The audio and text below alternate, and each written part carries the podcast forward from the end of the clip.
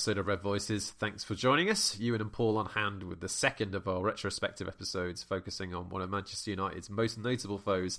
City got the treatment last week, so now it's Chelsea's turn. We take a look back at some classic games, cup finals, and recall those seminal years under Jose Mourinho. You know, for Chelsea, not for United, because I don't think we could necessarily call those years seminal, really, could we, Paul? No, not really. Going back over some of these in, in the old memory bank, it just really hits home how box office Mourinho was when he first came to Chelsea for that first stint, and we've had some crackers yeah. against him, haven't we? You know, it's it's really you know mm. some some stinkers, but some crackers as well. So yeah, how you doing anyway? I'm all right, thanks, mate. Yeah, just uh, a bit bored of the lockdown, but you know, can't really complain. You okay? Yeah, yeah, not too bad. I mean, I'm looking forward to actually watching some Bundesliga for the first time in quite some time, to be honest. Yeah. I mean, n- normally in my life, I've got the energy or the focus to watch United, and that's kind of about it, unless there's some good Champions League games going on. But yeah, at the minute, same. just shove it all down my gullet. I'm all up for just watching Kaiserslautern versus any Frankfurt team you can think of. Yeah, absolutely. But yeah, I mean, I guess before we get started as well, there's not too much to update on in terms of the Premier League. It looks like they're pushing for a start next month. yeah. Know, it's looking that way. Players and managers were finally consulted this last few days or so, and their thoughts seem to be they've got plenty of questions that need uh, answering, which is fair enough considering this is a contact sport in the middle of a pandemic that spreads virally. Yeah. Um, I mean, you know, I, I, guess at the minute we just sort of suck it and see. I mean, what are your feelings on the idea of football arriving back next month, especially as it's going to come with some huge caveats and differences to what we used to? Yeah, I mean, I still can't really get my head around how they're going to do it. Um, I mean, I know they're talking about testing players regularly and turning your face away when you make a tackle or whatever. Um, I yeah, I mean, we sort I'm of going to stick my neck out here. I don't think that bit's going to work. I don't think it's going to work at all. I mean, it's you know, it's a very very contact sport, um, and it, you know, we said on the last pod with the City one that you know a lot of players are probably going to feel justifiably quite scared about returning. Um, but I guess it's uh, certainly from a fan's point of view, it would be great for football to return. Although we won't be in the stadiums, I would I would imagine. Um, right now, it still just seems it seems quite a long way away. Still, you know, it's but not quite as long not quite as long as the last game. It's just like this weird sense of time at the moment um, that I can't really get my head around. But uh, no. Yeah. That's another thing to point out as well, actually. There's a chance that we won't be ending this season whenever that begins and ends with uh, Odion Ighalo, which should be a little bit sad, to be honest. I've grown quite fond of him in these last few months. Yeah. I mean, not these last few months, the ones beforehand. Yeah, and it's a shame for him, isn't it? I mean, obviously, he's, he's sort of fulfilled a dream by playing for United at all. He scored a few goals and, you know, he was a bit of a crowd favourite straight away. But it's a bit sad for him because, you know, obviously he's, he's not got to sort of complete, uh, well, it's looking like he's not going to have got to complete the season, so bit of a shame for him. Um, but yeah, it's it's just such a weird situation, isn't it, all round? I mean, to be fair, the only thing you could say is that United have probably got squad slash fitness, and with the amount of substitutions that we've got now for these upcoming Premier League games, whenever they begin, I guess there's not too much of a worry about having to spread the squad so thin because yeah. it doesn't look like we're going to be playing Europa League games at the same time. You know, we're yeah. not going to have to fit that into the schedule. It looks like it's going to be treated completely separately. And I guess Rashford will, Rashford will be back, will he? Yeah, yeah, he should be. Yeah, should yeah. Paul Pogba. It seems so weird. It, it, just seems like such a long time ago that, or you know, the City game or whatever, where we beaten two one and all that. But yeah, obviously we're all missing it. It's um, it's a massive part of our lives, as we said in the last pod, and and it would be great to have it back in whatever guise it comes back. So with that in mind, Paul Chelsea, hit me with your first memory of playing those lads from Stamford Bridge. I think my first. I mean, the thing with Chelsea is it was almost like talk, when we go back sort of twenty years or whatever, or longer now, thirty years. My God, I'm old. Um, yeah, it's like talking about two different clubs. So you got the, the pre Abramovich era and the post Abramovich era. And, and when I was sort of I'm going back to like 92, 93 when we won our first title, Premier League title. And Chelsea were, you know, they were an all right team, um, decent enough cup side, but, you know, nothing really particularly special. So but I do remember this game because it was the week after we'd beaten Sheffield Wednesday at home in that unbelievable match with Fergie and Brian Kidd sliding on the on the pitch. So I was there for that, and I was there for the Chelsea match afterwards, and it was actually a really good game. United, there was a real celebratory spirit in the crowd. You know, it really felt after that Sheffield Wednesday comeback that you know, we felt pretty confident as fans that we were going to do it this time, with a caveat that we'd, we'd obviously thrown away the season before, so we weren't getting too carried away. But it was 3 0. United beat Chelsea 3 0. Cantona was just imperious. He had a goal disallowed early on. It was the, the era of Lee Sharpe, Mark Hughes up front, Paul Ince. And it was that fantastic kit, you know, with the laced up collar, the sharp Umbro kit. Oh yeah, very snazzy. Uh, you know, the big billowing shirts and all that kind of thing. So you know, a young Ryan Giggs, a young Lee, Lee Sharpe. The thing that really stands out is uh, Eric Cantona's um, goal. He scored the third goal from a Giggs cross, and you know that you probably know what I mean with, with Eric, where he can, he could sort of he didn't jump that high, or he, he was sort of it was it kind of, it kind of threw you because it didn't look like he jumped that high, but he sort of hung in the air, like he leapt like a like a salmon and the back post. And just had, I had knew it at home. say salmon. And then, well, yeah, or like a gazelle escaping from a from a lion in the Serengeti or whatever. I don't know. You know, just Mate, Um, you are an incredible, incredible streak with these metaphors of late. This is fantastic. Please keep them coming. yeah. Well, I, I like my lockdown at the minute. I'll do my best. But yeah, no, it was, and it was. It just felt at that time like that was, you know, United were, were on their way to Hmm. the first title in 27 years, and you know, with Eric Cantona, because Eric Cantona, I think, had just only only just come from, he he arrived from Leeds um, in December, I think it was, or November maybe. Yeah, 92. Yeah. So he he gone from Leeds where he won the title to United where he won the title, and just a magnificent player. And, and this game in particular, really, you know, even at, at, at quite a young age as, as a boy, I felt it was a privilege to watch him play. So yeah, that's my first memory mm. of, of Chelsea. I would say.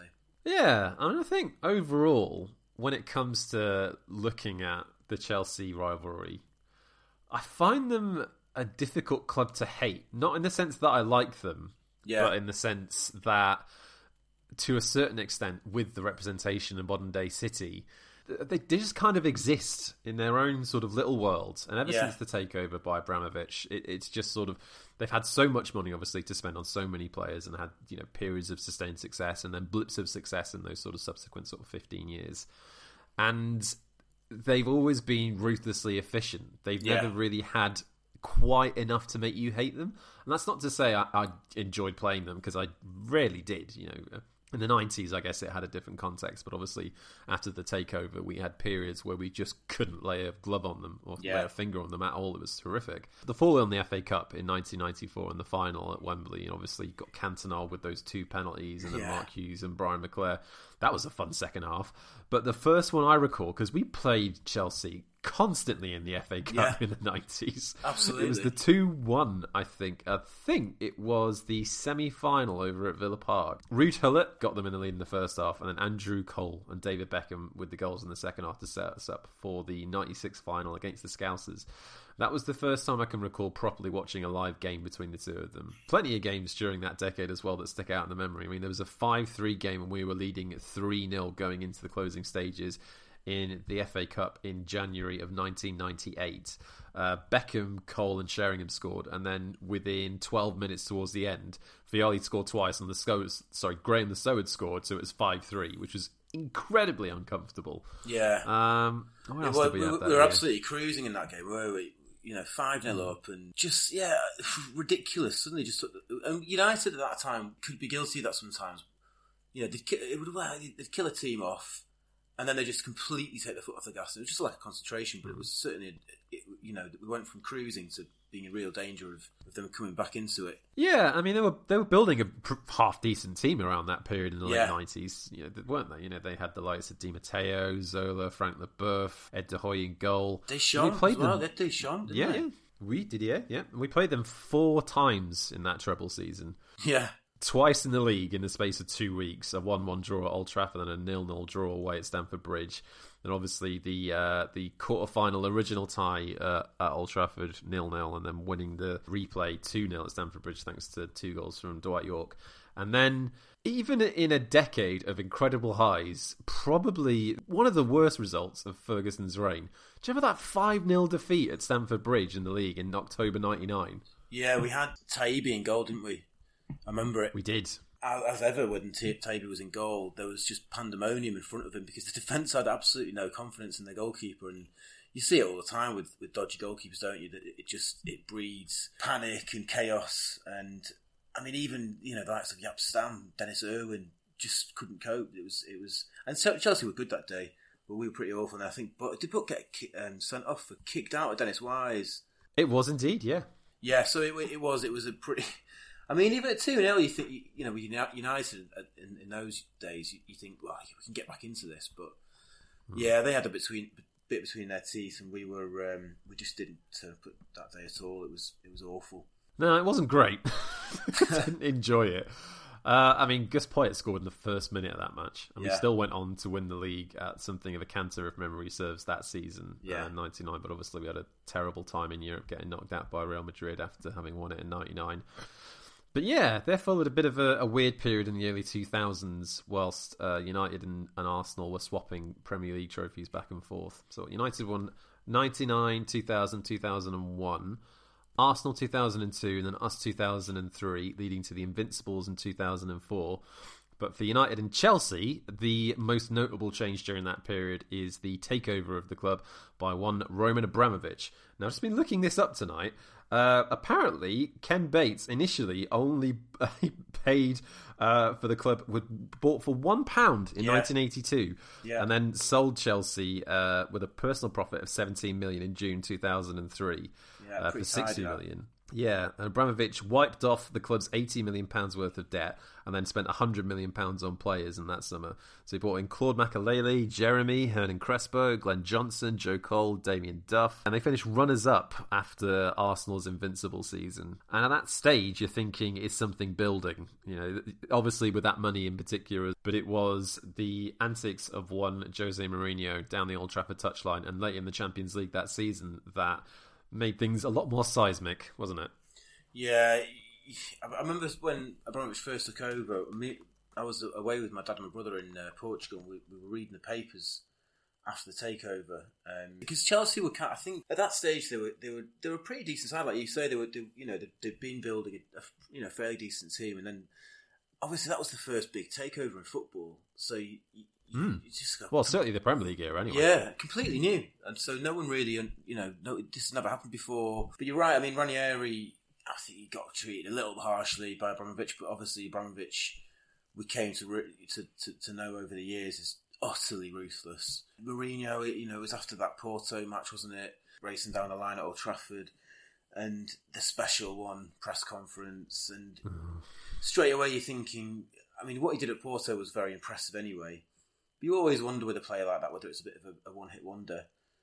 But they started like a train, didn't they? I mean, the thing with Mourinho's Chelsea was, I mean, there were a lot of things about them. There was the power, the, and just the sheer bloody mindedness and the relentlessness of them. just wore teams down. You knew if they went one 0 up, it was unlikely that they were going to throw the points away. And yeah, it, it was a game changer, a massive game changer. Not just the money coming in, the players they bought, but yeah, certainly Mourinho just made yeah he just turned everything on, on its head, and, and I think Fergie saw him as a massive threat, and there were periods during that that time when I think some United fans were thinking. Oh, maybe Fergie's had his day, kind of thing, and this is the new breed of manager, and we were in a bit of a period of transition. yeah, just a little bit. Yeah, but of course, you know, we we, also, we all know what happened what happened later on. So you know, Fergie, as usual, I mean, you talk about it being a transitional phase for United. I mean, just just to go back as well, you're mentioning Mourinho chuntering down the touchline. Yeah. That disallowed goal for Paul Scholes again that Porto game Ugh. still pisses, still pisses me off. Just imagine if that goes in. You know, it, it's it, obviously it's a what 15, 17 years ago at this stage now, so you know it's a bit late to be sort of worrying too much about it. But imagine if that goal goes in. What happens in the rest of that tie? What happens to United's Champions League? Does Mourinho even get the job? Yeah, you know, well, it's, it's yeah. an incredible way in which his career sort of pivoted in some way on that goal. It's even though you can probably say moments, isn't it? Really. Yeah, I mean, I think at that stage in time, you couldn't really question Mourinho's ability, and he would have gotten a top job somewhere else if it hadn't been with Chelsea. But yeah, another one to think about. But yeah, going into the 2004-2005 season, you know, you were talking about this being one of the, the first big uh, takeover in the history of the Premier League at mm. this stage. In that 2003 season, you mentioned the backbone of the team was forming, and then you bring in players like Petr Cech, yeah. Drogba, Arjen Robben, Ferreira was on there as well, Ricardo Cavalli, obviously Carvalho, pairing yeah. up with John Huge Terry, yeah. I, I think didn't they they gazumped us for Robben, didn't they? He was meant to be coming to United, and then they stole the march and was offering him more money. I think. Yeah, that sounds about right. I mean, yeah. it was. If you look at the way City initially started off with that takeover, it took them a good couple. Well, let's say ooh, three years or so to properly yeah. get it uh, before it actually came to winning cups. Chelsea took one year and they bought a lot of good players very very quickly you know obviously there was some player turnover because they could afford to and but by and large they bought very very well yeah, and did. it created a period where united as we mentioned they couldn't lay a finger on them you know we no. went six consecutive games without beating them. And having had a look at the stretches that we've been through, I don't think there's another period quite like that in the last sort of 20 years. I could no. be wrong. I mean, we'll, be, we'll, be, going through plenty of this in a little while. Oh, wait, no, there's, there's a worse stretch than that. Don't worry. we had to give them a guard Completely forgot well there was five years that we went without beating them. We've got five years. Before we get to that, you know, that'll be a fun period to talk about. yeah, so this period from 2003 onwards, obviously that's a bit of overlap with Claudio Ranieri. But yeah, 1 0 defeat away in the league, and then a draw at home. 1 0 defeat at Stamford Bridge in what I think was the very first game of Mourinho's reign in the it Premier was. League. Yeah, and that was not long after Jobber coming. I remember he had a bit of a stormer in the Community Shield that season yeah. as well. Uh, Gudjohnsen lost... scored, didn't he? Yeah, we got knocked out of them by in the League Cup as well in 2005. We had to give them a guard of honour in uh, that his first season at Old Trafford. and we they, did. They beat us three one at Old Trafford, and Van Nistelrooy scored for us. But they were brilliant that season. I mean, you had to hand it to them. Absolutely brilliant. And you, are absolutely right. We couldn't lay a glove on them. Well, I think one of the things that sticks out to me in particular about Chelsea is that they were just utterly ruthless. Yeah, you know, totally. It, they Mourinho's side perfected the art of winning games and grinding out results, one 0 or two 0 You know, yeah. they were even at a one 0 lead, you felt comfortable watching Chelsea. You didn't necessarily think they were going to drop points because they were just so good at shutting down games. Yeah, yeah. They were obviously with Mourinho in charge. They were very defensively led. You know, they were very defensively minded. So, and they had enough firepower up front that they could make sure to take the chances when they created them. And, and they, they could be nasty for... as well, couldn't they? Yeah, I mean, again. It... I hasten to say that I don't, I, I, can't ever really consider hating them at any stage, but it was just this grim inevitability about facing them, you know, yeah. especially in that period where it was so difficult for United to get anywhere near them. And you mentioned in particular there the fact that it was a difficult time for United in the sense that a lot of people were questioning Ferguson's uh, credentials to continue managing the club, which is incredible when you think about what happens in the next five years yeah. under Ferguson. But you're completely right. You know, it, it's during the second season of Mourinho's reign, and again, Chelsea are winning the league that year where the takeover happens. That's where we get bought out by the Glazers. Mm. This is where it all happens, and this is again one of the, the most infamous years of Ferguson's reign at United. There we are, nowhere near in the league, get knocked out, finish bottom of our Champions League group, get knocked out of Europe, and Chelsea just waltz onto the title. You know, we lose badly to Liverpool in the FA Cup. We get beaten by City 3 1 with Evra Vidic getting completely ripped to bits on one of their first games in English football. I remember that so well, yeah. Anyone wanting to know more about this period, because the second, the following season is great fun. The 2006-2007 season is great fun. I would completely recommend getting hold of Daniel Taylor's "This Is the One," which is a really great insight into a reporter and writer who was at the time, you know, getting going to every single of Ferguson's press conferences and following United around, working for the Guardian. You know, anyone who knows Daniel Taylor knows he's a very high quality writer. But yeah, yeah it's a really fascinating look at what those two years were like in depth, and not only that, the difficulty that United had in meeting that Chelsea challenge. You know, it, yeah. Well, we started from a, a fairly low point. I mean, because you have like players like um, Tim Howard in goal and Alan Smith, he, was kind of bought as a bit of a, as a striker, but he ended up playing in midfield. Quinton Fortune, Djemba Djemba, Silvestre, mm. quite a lot of dross really. Um, which for United was just, a lot of filler. Yeah, just uh, you know, and obviously Fergie was the master at, get, uh, at, getting the best out of players, and you'd have a, obviously a, a decent sprinkling of, of, stardust, but then you'd have his hard workers around them as well, and it was that mix, and he was brilliant at finding that blend.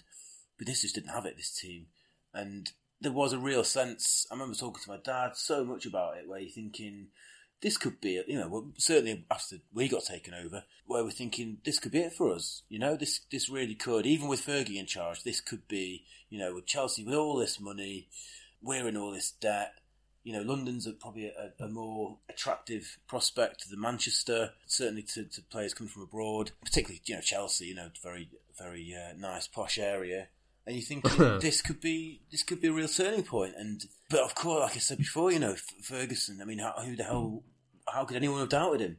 But I think we all, most of us, had you know did harbour the odd doubt at the time because we just didn't. It seemed like the club was just in a bit of a rut, and and football was changing around us, and we weren't really moving with the times. No, and the takeover obviously brought a whole added dimension of distrust and yeah vitriol to the whole proceedings. You know, David Gill at that point, you know, he had opposed the takeover, then essentially gave it the green light, and Ferguson obviously very publicly was backing the owners and trying to get on with his job but it was very difficult not to be incredibly distrustful of the whole situation. Yeah. You know, at the time, in particular, because the takeover had been financed with the fact that it had all been leveraged onto the club. You seriously worried at the time about United's ability to challenge at the very top of football going forward. You know, yeah. where was the money going to come from, considering that we just spent seven hundred million pounds to finance this takeover, and now we were going to have to pay it back in you know heavy interest installments. Yeah.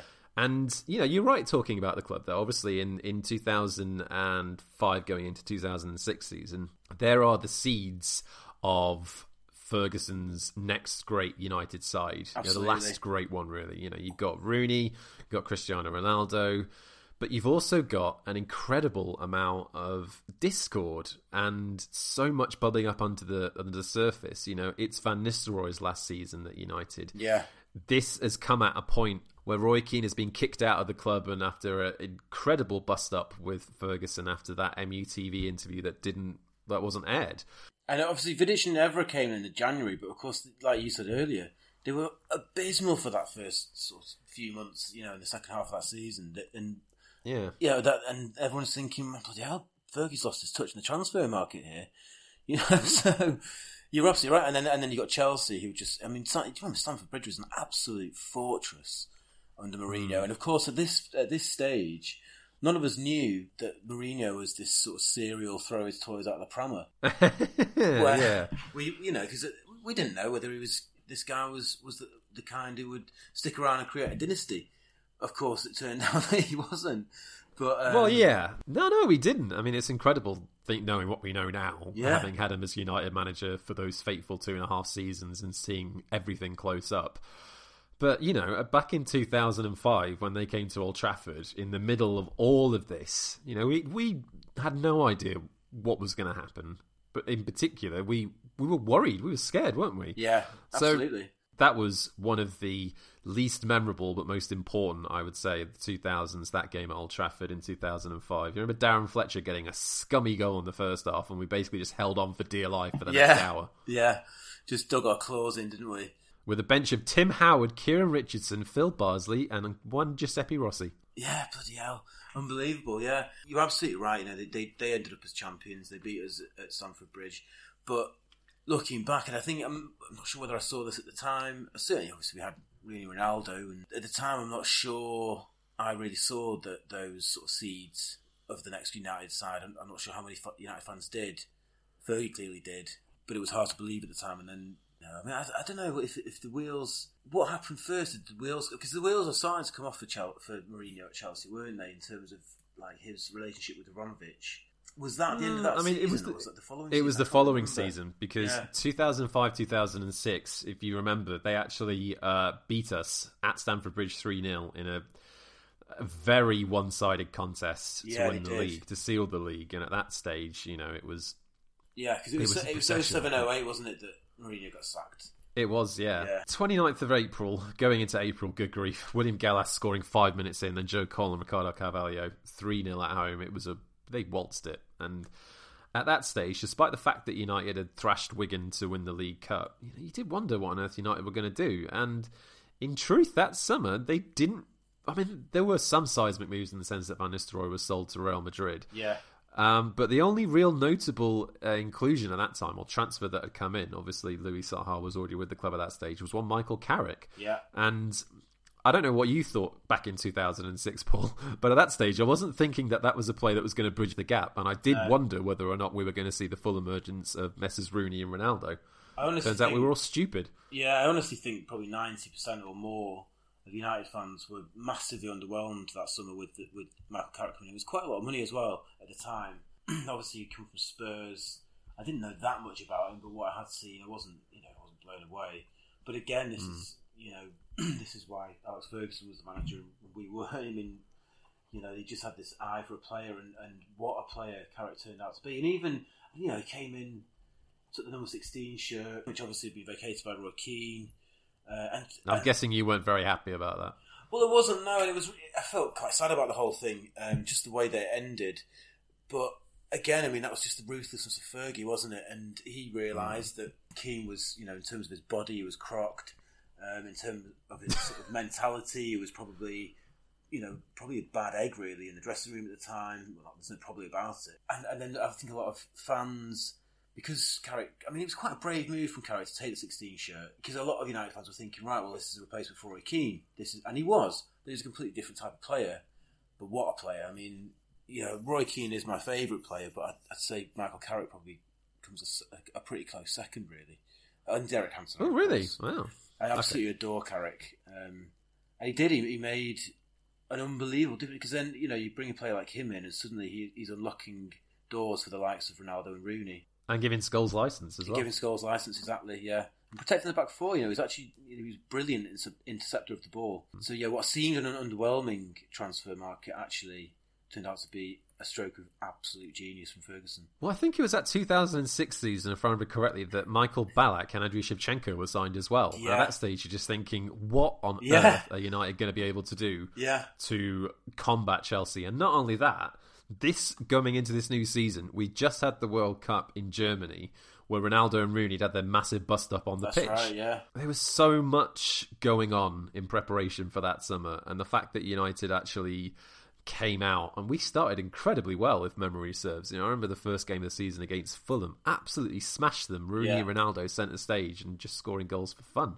Because yeah, it, it, like you're right. It was all that the, the, papers were absolutely loving it, weren't they? The, you know, the, the, whole Rooney Ronaldo thing and oh, oh, they hate each other mm. and you know what a what a snake Ronaldo is and all this stuff. Yeah, I mean, to me, it reminded me a lot of the post Beckham uh, day of well, sorry, not deification. Uh, what's the what's the opposite of a deity? Vilification.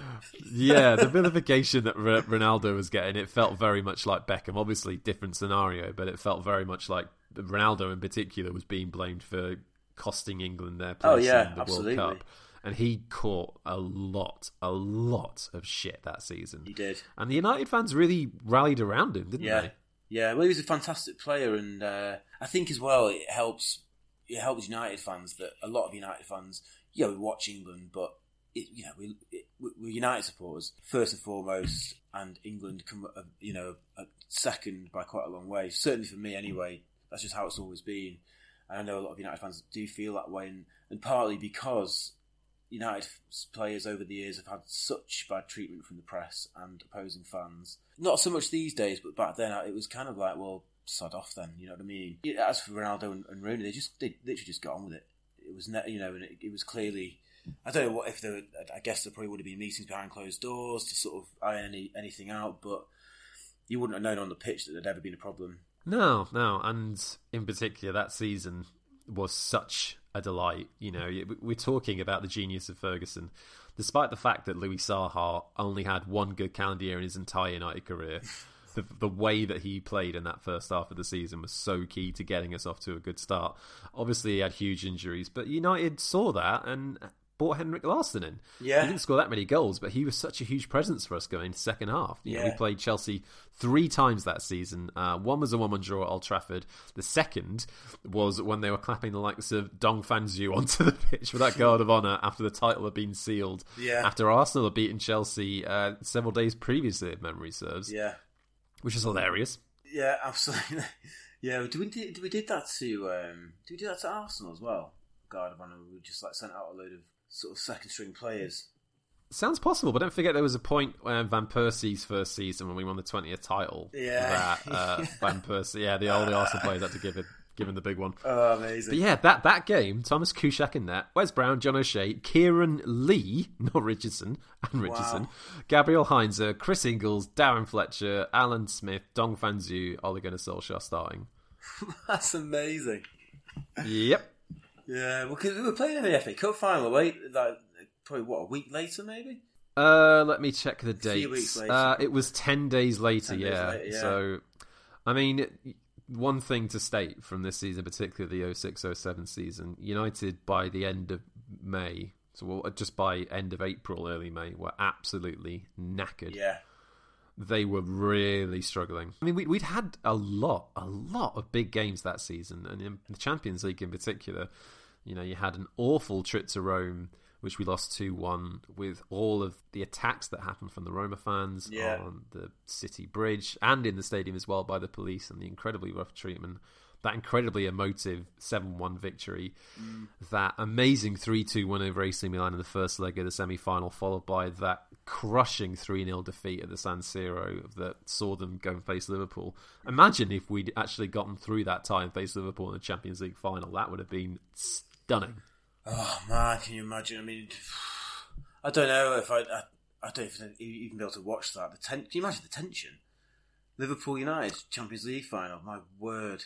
Um, the only way I could deal with the tension of that is drinking solidly, regardless of outcome. Yeah, yeah. But yeah, the, the FA Cup that year. I mean, it went to extra time, didn't it? It yeah. was. and you're very... right. It was just legs, wasn't it? They had, they had the legs. We didn't in the end. Yeah, I mean, it was the first FA Cup final at the new Wembley, and yeah, it was a rough, rough game. You know, Chelsea were game. very difficult to break down. United struggled. Drogba with four minutes to go at the end of extra time with the goal.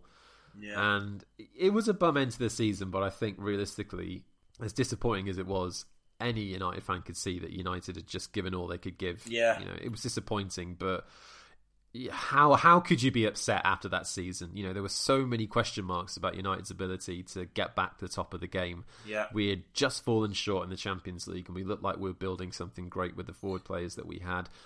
Vidic and Ferdinand were turning into an all-star partnership. We had a fantastic goalkeeper in Van der Sar and Ferguson had got us back to the top of the English tree after 4 years without the title. You know, it was a despite the way it ended, incredible season. Yeah, I would agree completely with all of that. I think if you'd asked most United fans before a ball was kicked that season, you can pick either the Premier League title or the Champions League. I think most would have said the Premier League title because there was a real sense of right, we need to reassert ourselves here, and mm. also like you know it was it was quite unexpected because Chelsea had been so good and we'd been you know relatively quite poor for so long that it, I think it was so crucial. And you're right, we the players gave absolutely everything. Every won the title, and, and that was just that, that was as far as they could go. But it was it was um, it was a really fantastic season and so crucial for United that season to, to really establish themselves back at the top. Yeah, and uh, going back to Jose Mourinho, this marked the first big uh, test of his time as manager, obviously a big club at that stage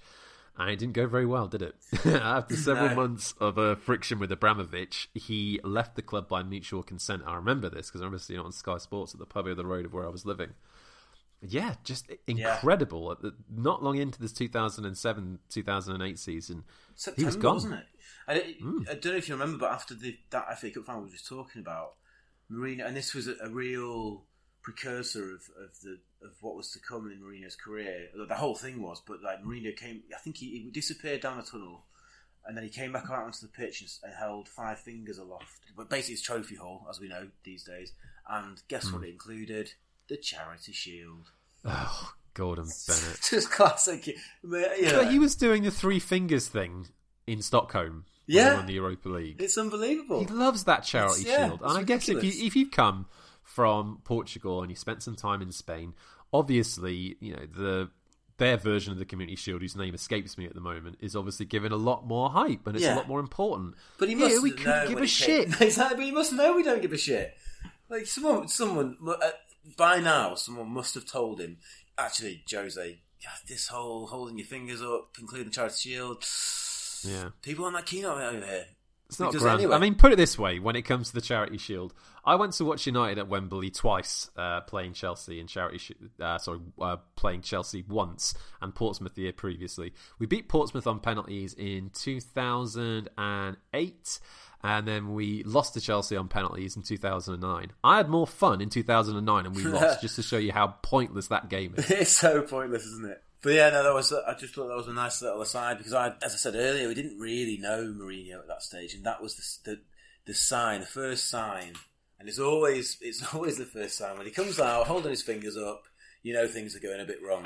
Mm-hmm. Yeah, a few months later, it was September, wasn't it, that he got sacked, and Avram Grant. Twentieth September. Yep, and uh, Avram Grant came in, and you're mentioning there.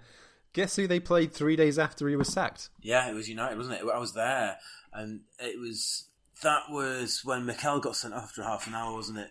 And uh, Tevez scored, I think. He right did. That was time. his first goal for United. Yeah. Was that his first goal? I didn't know that. I'd forgotten that. It was, yeah. It was a big one as well. Yeah, it was. And Saha got a penalty. And, and at the time, I remember um, feeling, thinking that not only was it like, obviously, you just sacked your manager, and the players and the fans were obviously just distraught to see Mourinho go. And it really felt like United rubbing the Chelsea noses in it at the time and you actually wondered whether that season might fall apart. And it actually didn't in the end. It did, they did pretty well, you know, under Grant. But it, it did feel at the time, and, and, particularly looking back, like it was less Avram Grant and more just the, the players kind of a on autopilot and b like a kind of let's do this for the for the boss that sort of thing. Um, that sort of saw them through. The, the irony that they finally reached the Champions League final, which was Jose's holy grail after he left. I guess we'll probably come on to the, the 2008 Chelsea Champions League final. We will. I mean, we're not too far away from it now. No. Yeah, I mean that that season. I mean that game for Tevez in particular. It's interesting thinking about that as his first goal because, as mentioned, uh, we started that season awfully. Yeah. it took us four games to get a win and score a goal, and it was Nani who got the goal, and it was an absolute thunderbastard against Spurs. Yeah, yeah. We drew nil nil with Reading, drew against Portsmouth, got beat by City. Ronaldo was suspended, Rooney was injured, and Tevez was really struggling at that stage. Yeah. And the goal came out of absolutely nowhere. And that's notable for me because there was a bloke that I was sat in front of who kept pulling me, pulled me back from behind because he was annoyed that I was standing up so much because I was so frustrated. And then when the Nani goal went in, I turned around and shook his hand very calmly. I mean, did he realise it was a football match and not like uh, the, the theatre or the well, ballet or something? Well, we were in the northwest quadrant. You right. know, it, it's not quite the same as being in Stretty Tier One or Two, is it? Let's be honest. Someone asked me to sit down once before, and it was before the game had even kicked off when the players were out having the warm up. I always stand up reading like the reading the um, one of the fanzines prior to the match, and then this guy's like, "Oh, can you? Uh, do you mind sitting down, please, mate? I'm trying to see. It's just the warm up, mate. There, it's mate. just the warm up. Nothing going on." but yeah, I mean, you're, you're right. That that was a funny old season. Really um, weird, yeah. In terms of United and Chelsea, but you know, once United got going, they barely stopped. Yeah. You know, the the axis of Tevez, Rooney, Ronaldo oh, was stunning. So this good. is the Ronaldo season. This is yeah. the 42 goal season. He was absolutely irresistible. He's in his pomp, um, wasn't he? United pomp, anyway. No, exactly. I mean, I feel lucky to have gone to see so many games that season and yeah. just the the reliance, not maybe not the reliance, but it was just how you could almost set your watch by Ronaldo doing something or creating something, but more often than not, scoring a goal to get United through a really tight game. Yeah, even he, when we didn't win, he would be contributing. Yeah, and even if he even if he didn't do that much, like you know, if he had a relatively from by his standards, quite a quiet game and things weren't mm. coming off, and it looked like he was getting frustrated. So often he'd still pop up with just this, you know, like a, a, a winning goal or a, a winning assist, generally a winning goal, or you know, just what a player, what a player. Well, I think in particular it helped that he had uh, Rooney and Tevez with him. Yeah, I think the three of them knew that Ronaldo was having an an incredible season, yeah. but at the same time, there's still what. How many goals was it for Tevez that season? Um, more than enough for Rooney as well. Yeah. Obviously, Ronaldo was the main goal scorer, but all three of them together were very good at feeding each other. And, and how do you mark them as an opposition? How the hell do you mark them? How do you how do you even approach a, a front three like that? I mean, they were blistering, and mm. United's counter attacking in in those days was just sublime. It was they could get from one end, you know, their, like their own penalty box to, you know, to, to score a goal in the opposition's within seconds. You know, you blink and you miss it. It was so thrilling to watch. Yeah, and that 2007 2008 season, I mean, the summer of that year as well, you know, what an incredible transfer window we had. At least for that, for the 12 months. Obviously, not all of those transfers turned out wonderfully, but for the year that we had them all for, Owen Hargreaves, yeah. Nani, Anderson, yeah. Tevez, I mean, it cost a lot of money to get all four of them in, but for the 12 months of football that we got out of them for that stage at least, because obviously Hargreaves had nothing more to give no. from his poor, poor body after 2008 Anderson's contributions can't really be measured by any metric that I've known, and Nani is still, by the time he left United, incapable of hitting a corner yeah. anywhere closer than beyond the first man. It was bit of an enigma, Nani. Incredibly so, annoying. Could be so good, couldn't he? And then yeah, and then yeah, just. Uh, but yeah, the, the Hargreaves. But in that first year, they were amazing. they were they? fantastic, and Hargreaves is one of those players where you just you think, oh, it's so cruel because you know we've been after him for a while. We've spent quite a lot of money on him and he was so good. He was so good. He was just what we what we, we felt we'd be missing, and that obviously mm. just snatched away. Um, but at least we got that season out of, of, of, those three players, and yeah, what a season it was! Absolutely, absolutely unbelievable. At least we had that, and at least now, having been burnt by the glory of Bastian Schweinsteiger, I think we realise that any player that wants to come to United, who's uh, playing for Bayern, is only going to get sold to us if they're crocked. Just never, so, never buy anyone from Bayern, Bayern Munich. It's really yeah. simple, really simple. But yeah, the, the game later that year in April. Um, now, I was going back through the records just to confirm this because the, you mentioned Hargreaves. Hargreaves had his best single moment in the United shirt with that lovely dink three kick yeah. against Arsenal in the league, which sort of put paid to Arsenal's Premier League challenge. Yeah. But Chelsea at this point were still in with a shout. Absolutely. And it is the third to last game of the season where we visit Stamford Bridge and we lose two one. Yeah, it was a they went level on points, tight game. They? they did, yeah, yeah. And not only that, we basically knew that the only way to win the league was to win those following two games yeah. after that game because it was Ballack. Uh, I think it was just after the half hour mark, and then Rooney, I think, got a breakaway goal, and then Ballack with a late penalty. Yeah, a, a, horrible, we just nasty tight nervous. Game. Uh, mm. We, we actually um, he could put huge pressure on us. Um, I can't remember. I know they it was a Ballack penalty. I can't remember why I got the penalty. It might have been a handball or something. We had a couple of really good chances at, at, the end of that match. I remember. I think they had two goal line clearances. One of them was, was either John Taylor or Shevchenko. I can't remember. And then there was like a brawl on the pitch for a few minutes. It was just one of those games where, you, as a United fan, you're thinking, "Oh my god, are we throwing it away here?" Like the title, I mean, because we just looked mm. so nervous. And there's only two games left. You think, well, if we play like that again, we might struggle, but anyway, obviously it turned out turned out okay for us. We won the, the league by a couple of points, but yeah, horrible game. Just yeah, I mean at that stage, again after that Chelsea, def- well before that Chelsea defeat, we hadn't lost for two months, two and a half months yeah. in the preview, and that game was the the the, the derby on the uh, the 50th anniversary of the Munich air disaster. And yeah, United were on an incredible run of form. And the previous week, we'd had that late, late equaliser at Ewood Park, if you remember. Yeah, with Tevez. If memory serves as well, let's see, 26th of April, let's just double check what was happening around that point. Yeah, before that game against Chelsea, Paul, we were at Camp Nou, and after that game, we had Barcelona at Old Trafford. So we yeah. had quite a lot going on at that point. Yeah, it was a pretty hectic schedule, wasn't it? Just yeah, yeah. all all these sort of little games just one after another, you know. Well, I mean, you know, let's do a bit of a diversion because obviously this is notable for Chelsea in particular, with them being in the Champions League final that season too. Barcelona, Chelsea, Barcelona.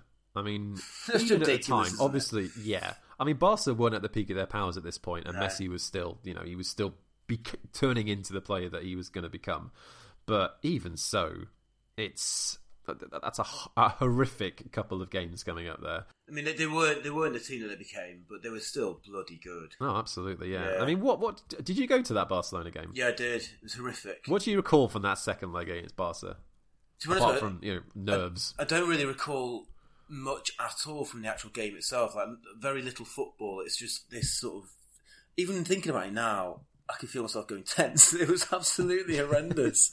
like you know, yeah. one of those games where you cannot you just don't get a moment to relax. You're just nail biting, mm. and because you knew that you knew that they had the players to, to capitalise on any little mistake, and Oh yeah, it was really it was the longest one of the longest sort of ninety minutes of, of you know of my United supporting life really. Horrendous. Oh, uh, I mean, one thing I do remember from that game: Wes Brown had an absolute stormer. Yeah, I don't. He was remarkable that. at that, that game. Yeah, that's fair enough. I mean, I think it was uh, it was either Vidic or Ferdinand, I forget which, uh, which was injured for the second leg. Oh and my Wes god, Brown yeah, that, I do remember that now. Yeah, and had an absolutely storming game. Yeah, obviously yeah. Scholes' goal helped us, and, but Nani had a bit of a stinker in the sense that he just passed up several opportunities and didn't pass and missed some excellent opportunities. Squeaked through, and then yeah. set up ha- having sealed the title with two wins, one which is a 4 1 win against West Ham, and then that 2 0 win away at what was the JJB against Wigan Athletic, with Giggs getting the late goal to seal it. Yeah. Sealing that second successive league title, taking it away from Chelsea on the final day of the season when we knew that all we needed to do was win. Great game, great finish, and then setting up the Champions League final over at Moscow against Chelsea. Right, time for a quick break and a chance to mention that this week's episode is brought to you in association with the Pitch Sports app. With Premier League football on its way back in a matter of weeks, head on over to the Apple or Google Play Store, download the app and get involved. Draft your preferred starting 11s, challenge your friends and predict the results of the upcoming fixtures. That's Pitch Sports on either the Apple or Google Play stores. Tell me your thoughts. Right, well, uh, this is all a bit of a blur for me because I'd arrived home with my newborn son, who was my first child, literally a couple of hours before kickoff after thinking my wife was going to die on numerous occasions during the 27 hour labour. Um, so, God. I know. And then, obviously, anyone with kids will know like those first few days and weeks, let alone the first few hours, when you come home with a newborn, are just unbelievably emotional. So I was a bit mm-hmm. of a wreck even when I sat down to watch. And I sat down to watch the match, um, and I had my son in my arms. Lissy, my wife, was exhausted. Her dad was there, and the tension was just unbearable. And it just the game kind of passed by like a bit of hallucination, really. Without wanting to jump ahead too much, but the minute, literally, I'm talking like seconds before the penalty shootout was about to get underway, the electricity went off. and oh, as you can imagine, chaos ensued, and I, I was like dancing around my lounge in turmoil with my still with my son in my hands, assuming there'd been a power cut and asking, you know, why is God forsaken me type thing. And turned out my mm. father-in-law, who wasn't a foot and isn't a football fan, had chosen that moment to do a bit of DIY and turned off the electricity oh, himself. no! So not an act of God at all, but just an act of sabotage. But luckily, we got it back on. I think I only missed the first penalty. So all, all was well in the end, but yeah, it was mm. um, one hell of a day. Put it that way. Absolutely, yeah. I mean, I was, I've watched it back since then as well in a slightly more calm frame of mind, and one of those nights really is United fan, wasn't it? Obviously, you know, just one of those nights. Absolutely incredible. It was the at that stage the peak of yeah. England's powers in terms of Europe. You know, they were what three uh, teams in the semi-final for two successive seasons, if memory serves. You know, Chelsea had beaten yeah. Liverpool, was yeah. it, in the semi-finals that year? Uh, obviously, we'd gone past Barcelona, and the following season we'd knock out uh, Arsenal, and we were robbed of a repeat of this final thanks to some yeah. terrible refereeing as Barcelona squeaked through at Stamford Bridge. And obviously, we got mm. tonked by Barca in the follow up in We Rome. were so good in Europe at this stage, weren't we? We, we, we really we obviously had, we had fantastic players, but we also we just we'd really we become wise to, to European football. Fergie was obviously incredibly experienced, and we just looked. I mean, all right, obviously, this is after having just talked about the Barcelona match, but you know, you had your moments as a United fan, but there was just a real self belief about us. Um, and we started so well in the Champions. One of the things that Ferguson was incredibly good at was building teams that could dominate yeah. domestically in terms of constantly competing for domestic cups and doing very well perennially in the league. In Europe, his real successes came as periods of sustained work. So you look at obviously the Cup Winners' Cup win in '91 it would then be eight years until we would get any European success, and it was then nine years after the treble year, and we beat Bayern in Camp Nou in, in the tre- in the treble season. It would take us to get to another final after that. Yeah. You know, obviously we'd had. It was great that Ferguson's reaction to getting knocked out of the group stages in 0506 was right. We are going to focus on this a lot more and do a lot better. We came within one game of reaching the final in the following season, and then won it the following year. Yeah and then you know what, three finals in four seasons. Yes, we lost two of them, but let's not talk about that. But yeah, I guess it was fitting, really, wasn't it, that this game was such an attritional battle after again another long emotive season, and I guess given the way that the United Chelsea rivalry had really evolved over the course of the last few years, it was fitting that it was the two of us, wasn't it? And it Yeah. was a nasty affair on occasion. Oh, it was horrible. I mean, I think United started pretty well. Obviously, Ronaldo um, scored, and he, he- again, he's another one like Cancelo, probably better than Cancelo. Just an unbelievable leap. And I'm trying to think of a similarly like a crocodile rising out of the, the murky depths to take down a wildebeest. From a Wes Brown cross, no less. Yeah, yeah, and it was you know he was so good in the air, Ronaldo.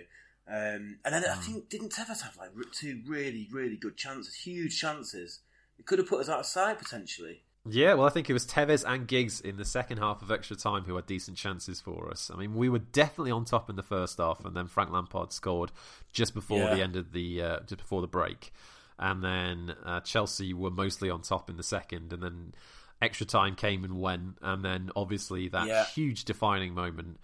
Chelsea had been doing this all game in the sense that they had constantly been winding United players up and mucking around when we kick the ball out for them. So Yeah. when we kick the ball, uh, they kick the ball out for us. I think for one random injury, and then Tevez literally just hits, smacks it a meter, and then tells everyone to push up. Melee ensues, and Drogba slaps Vidic and is Yeah. about to get lamped himself, but thankfully he gets red carded just in time. Yeah, and they, they were really on top at the time as well, weren't they? And what a huge thing to lose Drogba for a penalty Oh, shootout. unbelievable, unbelievable. And because of the penalty shootout itself, I mean, you can always tell, can't you? Or, or nine times out of ten, you can tell as a player's approaching the penalty spot. You can tell what frame of mind they're in, hmm. and you just know that Drogba would have been fine. It would, have, you know, he's he was a, a, a massive big game player. Drogba always seemed to score in hmm. cup finals. Um, Scored a lot against us yeah, as well. he did. Yeah, so it was a real, a real setback for them, especially at that point as well, because you know they weren't Oh, wasn't really four minutes left to go. Yeah, and and just psychologically, you know, you, you you know there's a very very good chance you're going to be going to penalties, and you just basically lost your best penalty taker and your big game player. Yeah. So yeah, it was huge. Hey, one thing that Ferguson did that you know gets glossed over, bought on Anderson for Wes Brown Yeah. for penalties. Yeah, yeah, yeah, yeah. Genius move. That Who scored? Nice. And did he did he score our last penalty, Anderson? He scored our second, Second to last, last. penalty. But yeah, before before we get there, Yeah. Paul. Sorry, uh, I'm jumping ahead. I'm excited. It's fine. It's fine. that penalty shootout in the pouring rain in Yeah. Moscow. You know, any United fan who went to that game has got a great story about the the intrepid trip that they took to actually Yeah. get all the way to the Luzhniki Stadium at the time. But yeah, that penalty shootout. I mean, I cried at the end. Of I that. did. I was absolutely overcome. It was. I'm sure we've seen. There's been more dramatic penalty shootouts in the history of football than this one, but it was just the drama of this game Yeah. in particular. After two hours of it, Yeah, to end on a penalty shootout in such damp situations to you know for Ronaldo who'd had such an amazing season for United Tevez scores Ballack scores Carrick scores Belletti scores and then Ronaldo he does this stilted run up Yeah. which worked every single time during the season so of course he stops stutters and Cech saves Yeah. it looking back on that replay now you can see that he's got his number he doesn't 100%. he's unshakable at that exact moment Yeah, it was. It obviously he scored in open play, Ronaldo, but he's kind of fizzled out a little bit as the game went on, and that was his big moment. And, and he sco- fluffed his lines. And at the end, when everyone, uh, when all the other United players are like racing towards uh, Van der Sar, he just, I think he just collapsed, didn't he? Just relief. He did. Can you imagine? That was his moment. It was meant to be his game. You know, because he was like the best player in the world pretty much at the time and and to fluff his lines on that stage. Oh man, what what must have been going through his mind as he watched the rest of that penalty shootout? I mean, what was going through our minds? that saved penalty. Lampard scores. Hargreaves scores. I mean, the Ashley Cole penalty, I swore down for at least a second or two that he missed that, so I cheered it when it went in. but it, it went in. And you got to live with And then- yourself, man. You got to live with Yeah, yourself. I know. And then Nani scores, and then what does John Terry do? Ah, alters the lineup of the penalty yeah. takers, so he gets to take the fifth one. Couldn't happen to a nicer guy, could it? Falls, hits the post. Yeah, it was beautiful. That was one of football's great moments. That you know, just yeah. such an unpleasant, slappable man, crying afterwards as well, didn't he? You know, the rain teeming down. Everyone else, you, you know, there's always a risk in those conditions that you could slip, and it was him. Beautiful. Yeah, beautiful. It's just poetry. It was. Like, what what great fiction that actually it happened. makes you think. It makes you think. Well, there must be a divine power watching over us all. Yeah. What a wonderful thing to happen to such a terrible human being. Yeah. And then he misses. Just I mean, jumping way ahead. Then he missed the, the next one through. Was he suspended for the for the when they won? He was suspended. yeah, he got. Uh, he, yeah. Yeah. oh God. I mean, say what you will about Scholes and Keane. At least they didn't yeah, go full kit wanker absolutely. for uh, for Barcelona. Yeah. Good grief. Anyway, yeah. Anderson scores. Yeah. United sixth. Solomon Kalou fires up with the same. Giggs scores United seventh, and then Edwin van der Sar oh. pointing to his right with his left hand. Anelka. I mean, again, lovely that it was Nicolas Anelka because we'd had you know we'd had several years of troubles with him at Arsenal. Yeah. Oh, he didn't, again, he didn't I mean, look right on, on the on the approach, Anelka. He just did, you no. know, and and understandably so. I mean, can you imagine the pressure in, in those mm. in that atmosphere and, and, whatever. But yeah, the save was just brilliant, and the reaction afterwards, and the relief, and you know, just you know, it was like two boxers after like a just a ridiculous bout. I mean, blood, both teams were bloodied, exhausted. It'd been a long season, emotional for both, with obviously Mourinho being sacked and the Munich celebrations and everything else. Um, it was, and it all came down to that, you know, that that that one penalty, that one moment. Uh, you know, well, sorry, those few penalties, those few moments. Yeah, wow, what a feeling!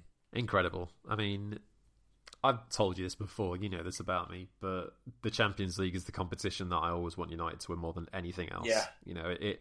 It hit me as a kid because we didn't have Sky when I was younger. So the games I watched were the FA Cup and the Champions League games. Yeah, yeah, yeah. And yeah. the Champions League bit me when I was a kid, and just the the drama of it all. Yeah. You know, just the way that anytime United were in there, it was such a grandiose occasion. I loved it. It's brilliant. Intimately. The music, even. Even the music is just like sends shivers yeah. down your spine, doesn't it? Yeah, and to get to finally do it, I mean, nine years after that, I mean, it sounds, you know, obviously in comparison with Real Madrid, maybe it's not that much of a big deal, but for United at that stage, you know, hitting this apex after the middle of the decade had been so difficult, so many questions and so much to try and sift through. Was Ferguson the right man for the job? Were Rooney and Ronaldo going to come good? What do we do after Van Nistelrooy? All those questions answered in one big go yeah. with such a huge performance and such a huge moment. Yeah.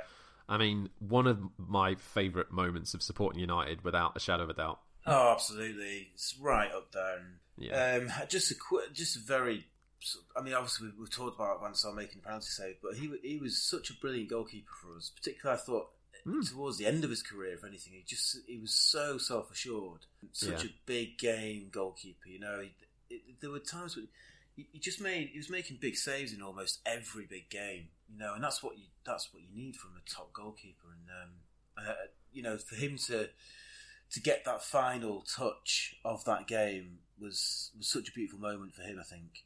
Oh, well, that's a lot of uh, that period of life. Yeah. And hey, one thing I completely forgot: Luis Felipe Scolari took over yeah, from after that, and didn't last very no, long. Not at all. No, uh, the 09, sorry, the 08-09 season. Obviously, that's uh, defined somewhat by being Ronaldo's last at Old Trafford, yeah. um, and it took several months before he actually started celebrating goals. But when United got going, they were great. This was the record for not conceding you know the consecutive yeah. clean sheets, this incredible record of minutes where Van der Sar just didn't concede. Um, United, uh, how do we do in the FA Cup that season? I can't remember. I can't anyway, you know, did pretty well in the league. Didn't come up to too much trouble as far as I recall. Uh, oh, it was Liverpool that season. I beg your yeah, pardon. It was yeah, Liverpool. Benitez. Yeah, that. Oh god, that four one. Was that? Wasn't that the fact season? Benitez's fact season. That I. Th- I think it was the fact season, yeah. yeah. because they were doing pretty well around Christmas of yeah. that year. They came to Old Trafford and us, didn't they? Oh god, the four one. Yeah. yeah. and then we got hammered by Fulham the following week, and then the following game after that was Macheda. Yeah, yeah, yeah. That's the one. But yeah, uh, going into that year, I mean, obviously Chelsea had their own problems. We drew with them one-one at Stamford Bridge. Ji-sung Park scoring on our side, and then January of 2009, beaten 3 0. And the following season is one is the arrival of one Carlo Ancelotti. Yeah. Uh, and that's when things took a bit of a temporary turn. Uh, lost to them 1 0 in that season in November. And then, you know, we were talking about some of the very great memories that we've had of watching United. The 2 1 defeats at home to Chelsea ranks amongst the very worst I think I've ever had that year. That was such an awful period for United. I mean, it, it, that season in particular, the 0, the 09-10 season, Paul, I mean, it was so close to being something so special. Yeah. You know, United was so close in the league, and this game had such a huge bearing on it. United were, what, one bad decision by Rafael from potentially beating Bayern Munich in the, the Champions League, get knocked out of the quarterfinals. Well, Rooney, Rooney know, was injured, yes, wasn't won. he? He was, yeah. And this is still, to me, this period, these few games where I I, I mean, it's unfair to define one single player's legacy for a club over the course of a couple of games because obviously Berbatov was with us for a good few years and gave us some incredible times, in particular, you know, the hat trick against Liverpool, which was incredible to be present for. Yeah. But it's this game and the following game against Rovers uh, at Ewood Park where we drew nil nil and just needed to get a win that I just remember Berbatov being completely non-existent. Yeah, he's and he, he's a, a, lot of a lot of you know. I, I really like Berbatov as well. You're right. He, he, had some fantastic performances for United, but it was the big games. I, I, agree with you. I think some of the big games he was left wanting really, and and Rooney. Um, oh God, he was such a great player for us, and you can understand completely why Ferguson decided to sort of risk him in those last few months of the season. I mean, we only finished a point behind Chelsea, um, mm. but even now I look back on that and think did that have a, an impact on Rooney's career? You know, playing through those injuries because I'm not sure he was ever quite the same player again, really.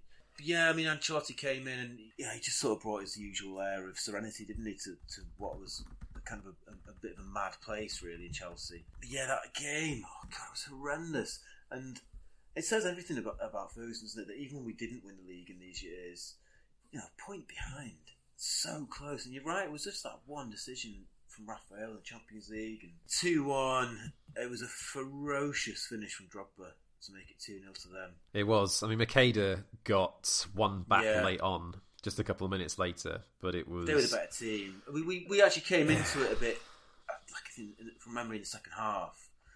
Burbs about a couple of headers just right, but then there again, you know, he had a couple of pretty good chances, really, and fluffed his lines.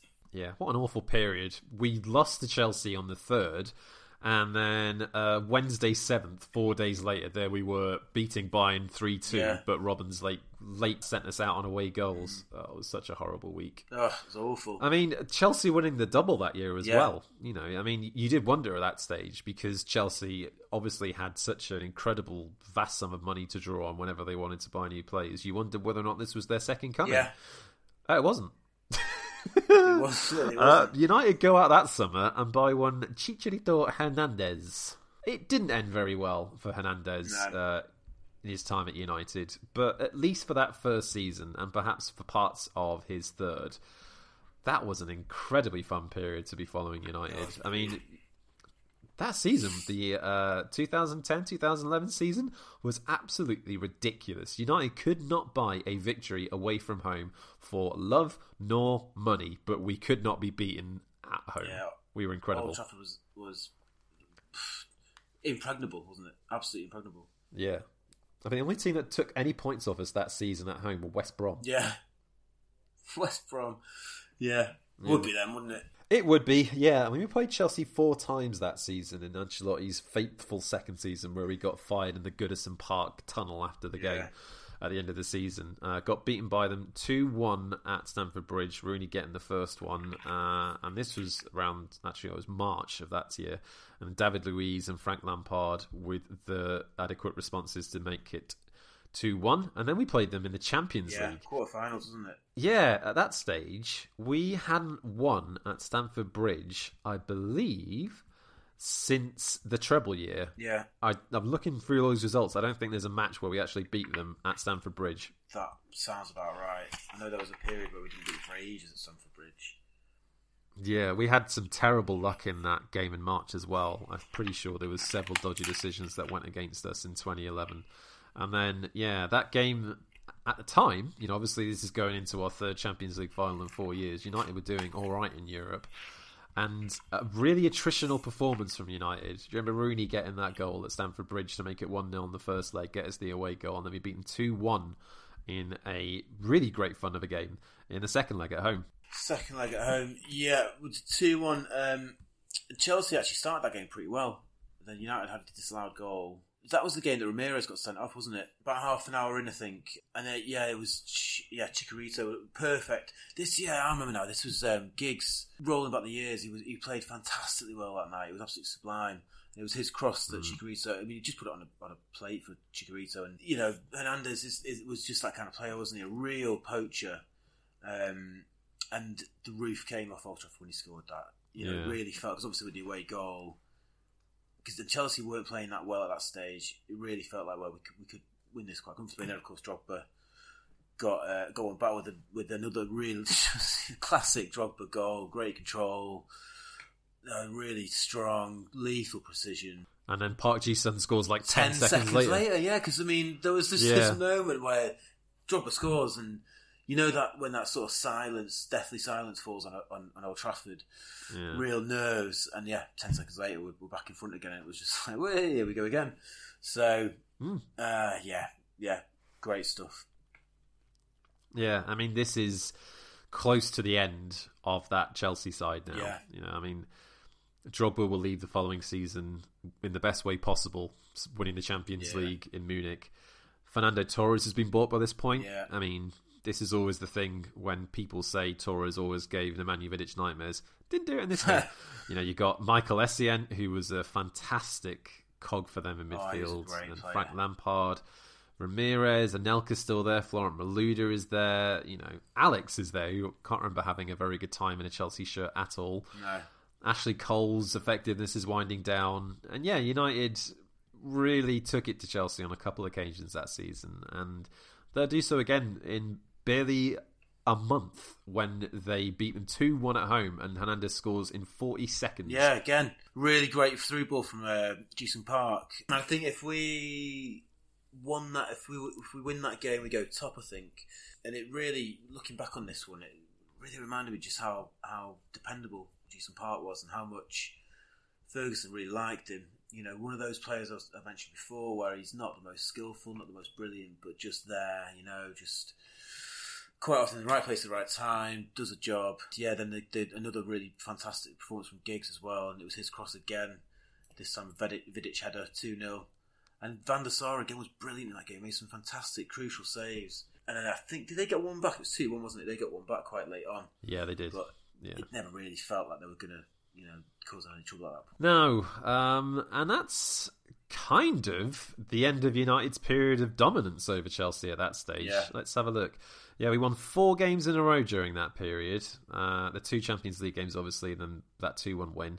And then beat Chelsea in September the following season of uh, the 2011 2012 season. You know, that, that year where some team in blue won the Premier League at the last minute. I can't remember it myself. No, I don't Yeah. I think it was away for that one. Yeah, there are bits and bobs to recall from that uh, last Ferguson season as well. There was that insane 2 3 game at Stamford Bridge where, again, we obviously had won in the the uh, the Champions League, but winning in the league was a completely different yeah. story for us at that stage.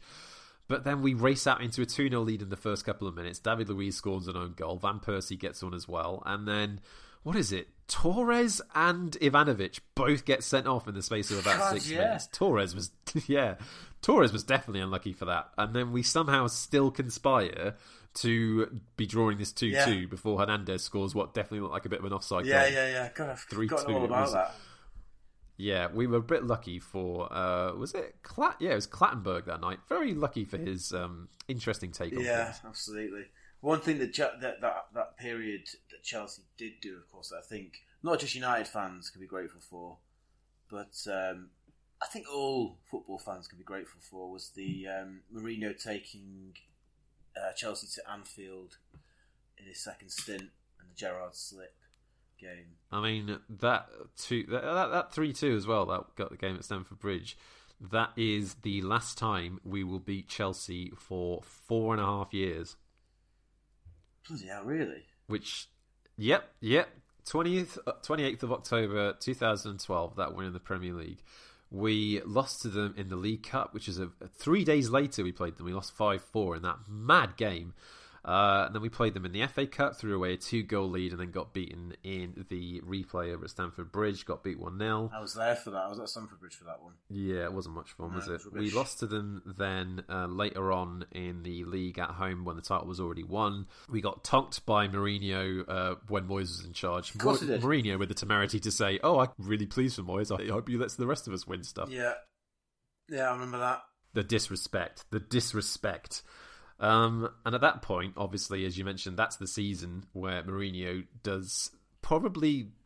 I mean, what would you rate as higher? The first season in charge where he wins the League Cup and the Europa League as his greatest achievement on behalf of Manchester United, or beating them at Anfield? Definitely beating them at Anfield. Beating them at, at Anfield dressed as a tramp as well. I mean, he just, you know, he's like, look, dishevelled. He's like, ah, I don't really care. But then he beats them anyway. Brilliant. Yeah, that was great fun.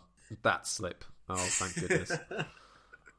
Oh, and then it's the Van Gaal seasons. There's not really a hell of a lot to pull out of those because, again, the, the United Chelsea rivalry by that stage is sort of whittled down because Chelsea, admittedly, are doing quite well under Mourinho, at least for a season or two, until obviously he has that massive bust up with the club and gets sacked with Chelsea in the relegation zone.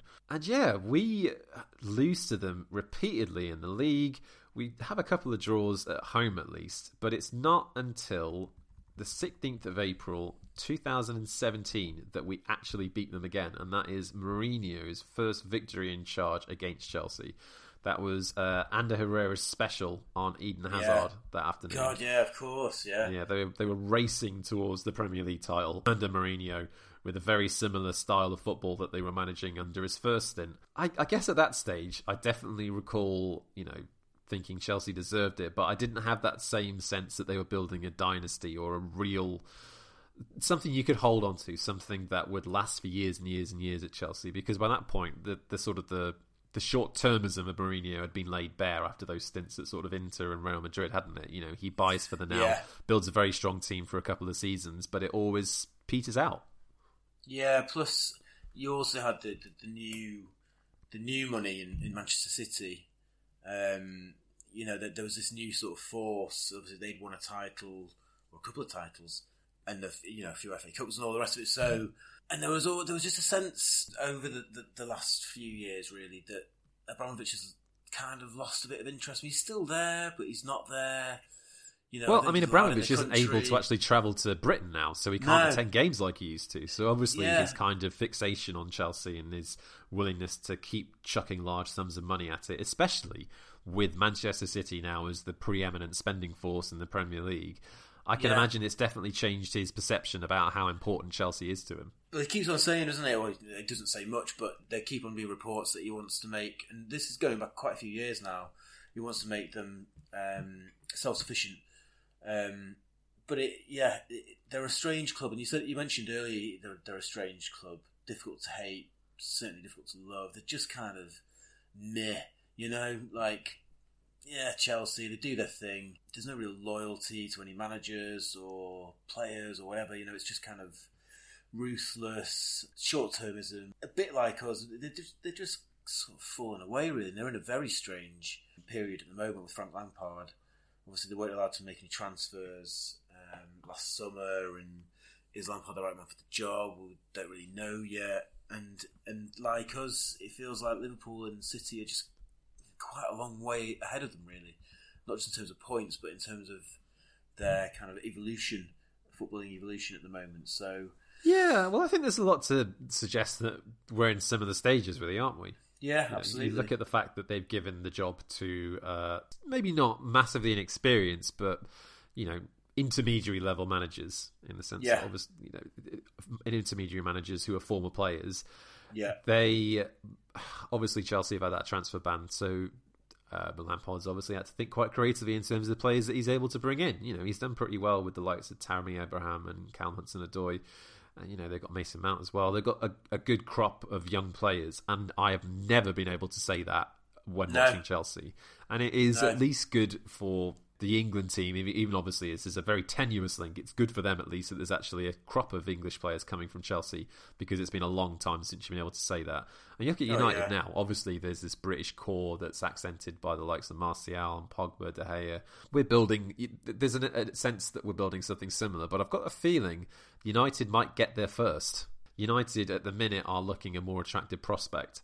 And again, you know, you look at the way the rivalry's shaked out over the last couple of years. They haven't beaten us since that awful, awful FA Cup final at the end of May in 2018. Yeah. Oh, good grief. That was in Mourinho's second season, and that was where things were really starting to fall apart. So, actually, before we can start talking about the nice things and the fact that we've won three times in a row at Stamford Bridge after years of not getting anything from there we do have to discuss that awful final at the end of Mourinho's second season. Uh, you know, it was horrible.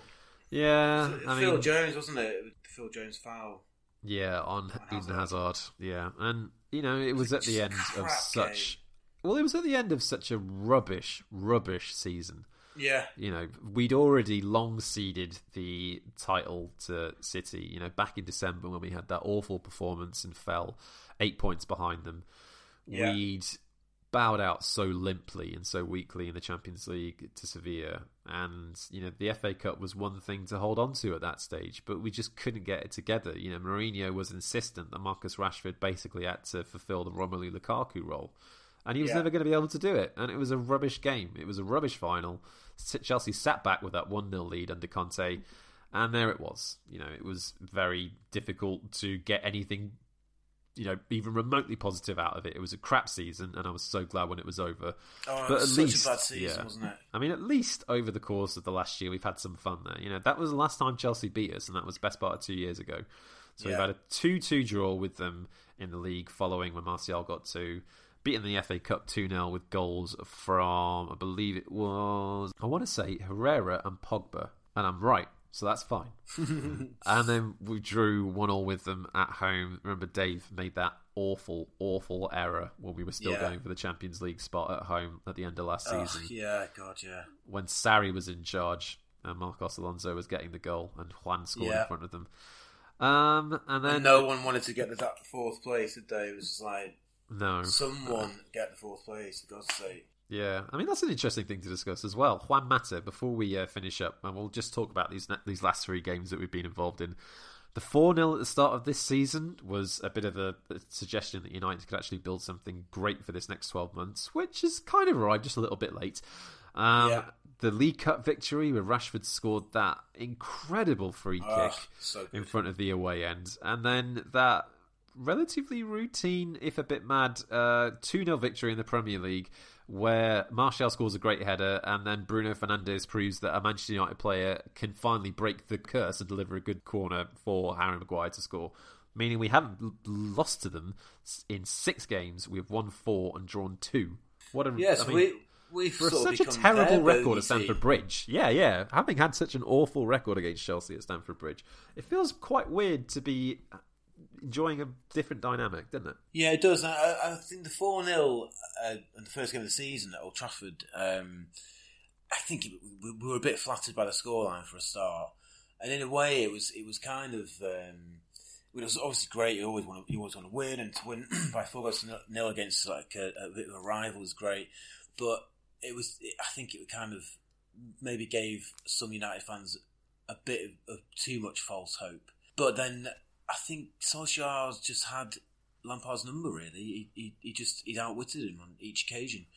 Mm. That one, we would, you know, all right. The, the scoreline flattered us in that one, but we deserve to win it. I think we deserve to win every single game that we've played against them this season.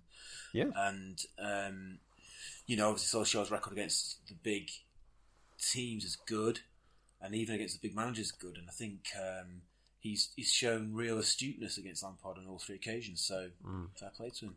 Right. Worst memory and favourite memory. Uh, God, worst memory, I suppose. Off the top of my head, I would, I would probably say that FA Cup final because it was just so limp and pathetic and horrible. And like you say, came away from it just feeling so grim. Um, and obviously, best memory, Champions League. Yeah, yeah. 2008. Well, shockingly enough, that's my one as well. Uh, the worst yeah. one, I think I would perhaps go for just because it felt so not hum. Well, there was an element of humiliation in that three 0 in two thousand and six because they yeah. just waltzed to the title with such ease, and United looked so far behind. You know, we yeah. we'd endured an awful, turbulent season, obviously with Keane going and Van Nistelrooy unhappy. I didn't know where United could go next, and obviously a lot of very good things were going to happen in the coming years. But try telling United fans that at that point. Yeah, no, good shout. Nice one. All right, Paul. Well, I think that's it. Yeah, man, great stuff. Right, everyone, thanks for joining us this week. Hope you've enjoyed yourselves, and we've got time for a few more of these retro episodes before the Premier League kicks back into life in June. In the meantime, don't forget to follow us on Twitter at, at RedVoicesMUSC. You can find me at, at and and Paul at Paul Gunning1. Final note, and just a reminder that this week's episode was brought in to you in association with the Pitch Sports app. Head on over to Google and Apple Play stores to download, set up your ideal starting 11, challenge your mates, and predict these upcoming fixtures. That's all from us. Take care. We'll see you soon. Bye.